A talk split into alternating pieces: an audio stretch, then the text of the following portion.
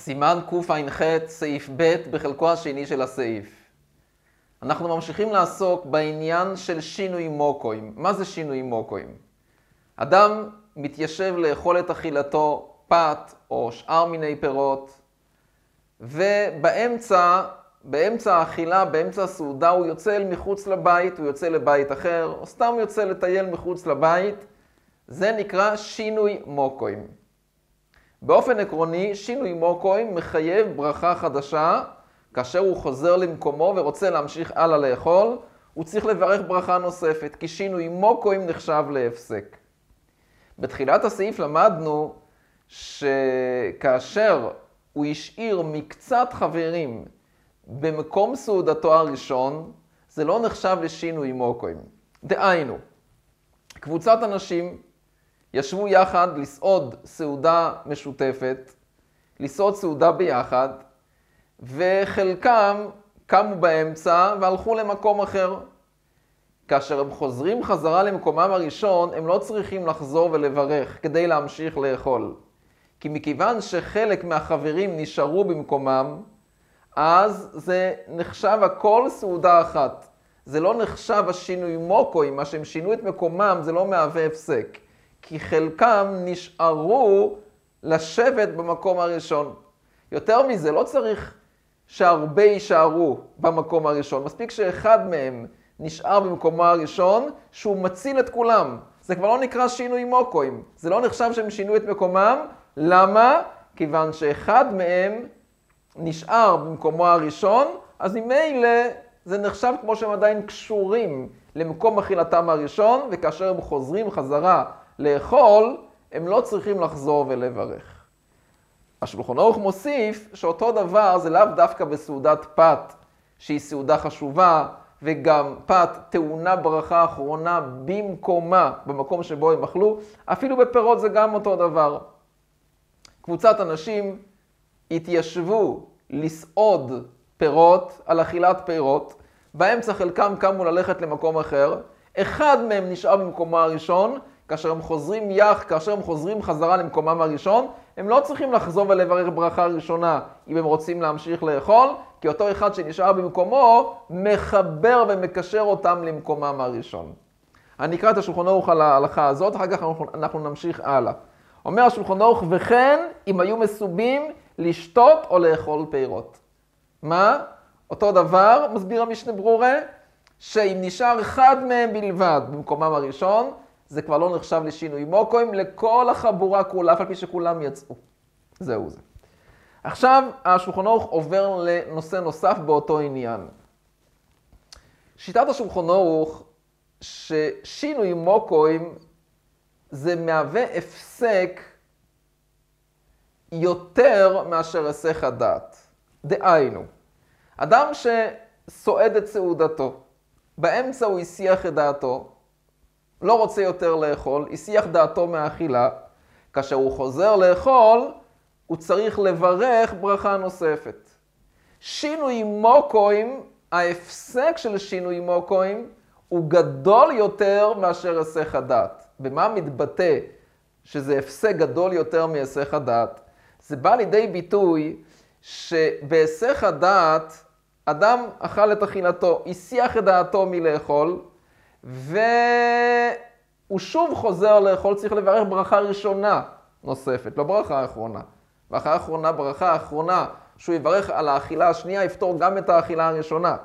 זה הכל בהיסח הדעת.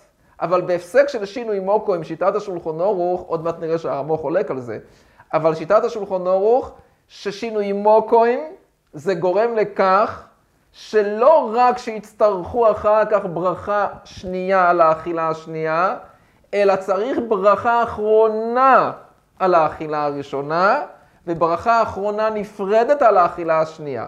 דהיינו, הברכה האחרונה שהוא מברך על האכילה השנייה, לא תפתור את האכילה הראשונה. כי זה הפסק מוחלט. שינוי מקום זה הפסק גמור בין שתי האכילות. המשנה ברורה אומר שזה נקרא אכילה נפרדת, שתי אכילות נפרדות, שהברכה האחרונה על האכילה השנייה לא פותרת את האכילה הראשונה. הרמ"ח חולק, הרמ"ח סובר לא. לא. זה לא הפסק עד כדי כך שנצריך אותו לעבר ברכה ראשונה נפרדת על האכילה הראשונה, וברכה האחרונה נפרדת על האכילה השנייה. אבל שולחון ארוך ככה סובר, אני אקרא בפנים. אומר השולחון ארוך, שכל המשנה מקומו הרי פסק אכילתו. פסק אכילתו. ומה?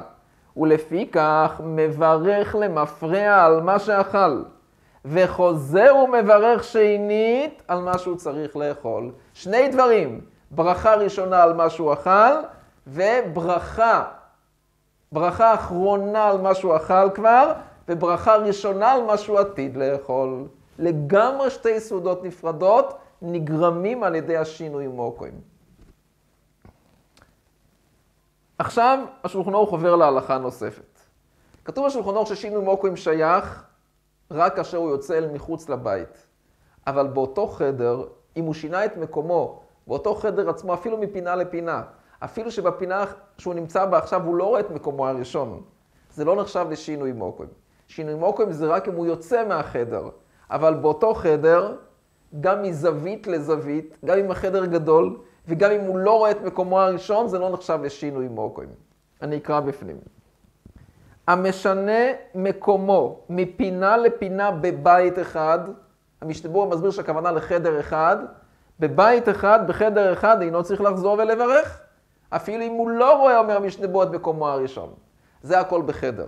אבל ממשיך השולחון ארוך, אדם שאכל במזרחה של תאנה, יש עץ תאנה, הוא התחיל לאכול במזרחה של תאנה, אחר כך בהמשך הוא עובר למערבה של תאנה, לצד השני.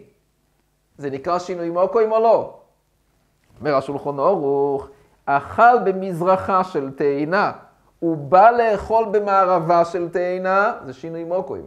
הוא צריך לברך ברכה ראשונה חדשה על האכילה שהוא אוכל עכשיו במערבה של תאנה. אם הוא לא רואה את מקומו הראשון. נו, ההלכות האלה סותרות אחת את השנייה. באותו חדר אתה אומר שאם הוא לא רואה, שזה לא נחשב לשינוי מוקויים גם כאשר הוא לא רואה את מקומו הראשון. ואילו אדם שהתחיל לאכול במזרחה של תאנה, ועובר אחר כך למערבה של תאנה, זה כן נחשב לשינוי מוקויים. למה זה שינוי מוקויים? אומר המשנה ברורה שההבדל הוא פשוט מאוד. באותו חדר, אז הוא נמצא באותה רשות. הוא מוקף באותה מחיצות. הוא לא יצא מהמחיצות שהוא מוקף בהן. באותו חדר הוא נמצא. מערבה של תאנה, מזרחה של תאנה, אין דבר שמחבר אותו עם מערבה של תאנה ומזרחה של תאנה. אין מחיצות שמקיפות אותו. אז לכן, אם הוא רואה את מקומו הראשון בסדר, זה לא נקרא שינוי מוקויים. אבל אם הוא לא רואה את מקומו הראשון, זה נחשב לשינוי מוקויים. כי אין מחיצות שמקיפות אותו, שנוכל לומר שהוא נמצא באותה רשות. ואני ממשיך לדברי הרמו. אומר הרמו, ויש חולקים בכל מה שכתוב בסימן זה. הרמו חולק על השולחון ארוך בשתי נקודות, כמו שהמשנה ברורה מסביר כאן. נקודה אחת, הרמו סובר שאדם שבאמצע סעודתו שינה את מקומו, השינוי המקום זה לא הפסק כל כך חמור, כמו שהשולחון ארוך סובר שצריך גם ברכה אחרונה נפרדת על האכילה הראשונה, לא. הוא יכול להשתבש בברכה האחרונה שהוא עתיד לברך על האכילה השנייה, זה יפתור גם את האכילה הראשונה. זה דבר אחד שהשול... שהרמו חולק על השולחון ארוך. ודבר נוסף שהרמו חולק על השולחון ארוך, בדבר מאוד חשוב. לפי הרמו אין מושג של שינוי מוקויים באכילת פת. המושג של שינוי מוקויים שייך רק בפירות, בשתייה. אבל באכילת פת או באכילת מיני דגן, דברים כאלה שטעונים ברכה האחרונה במקומם, אין בזה בכלל עניין של שינוי מוקויים. למה? כי בכל מקרה הוא יצטרך לחזור חזרה למקומו הראשון כדי לברך ברכה האחרונה, נמצא שהוא לא יתנתק מאכילתו הראשונה, כי תמיד הוא יצטרך לחזור לשם לברך ברכה האחרונה. אז לכן אין כאן את העניין של שינוי מוקויים רק בפירות. אדם שסועד סעודת פת, אדם שאוכל מיני דגן, ובאמצע הוא יוצא לבית אחר. זה לא נחשב לשינוי מוקויים, הוא לא צריך לחזור לברך ברכה הראשונה, כאשר הוא חוזר למקומו וממשיך לאכול. ולמה? כי מכיוון שזה דברים שטעונים ברכה במקומם, ברכה האחרונה במקומם, אז הוא לא יסיח דעתו במקומו הראשון, תמיד הוא עתיד לחזור לשם. ויש חולקים בכל זה שכתוב בסימן זה, רק סוברים, ששינוי מקום אינו אלא כהיסח הדעת. מה זה נקרא? ולא צריך ברכה אחרונה נפרדת, זה כמו היסח הדעת. ולכן, אם שינה מקומו למקום אחר, אין צריך לברך אלא לפני מה שרוצה לאכול.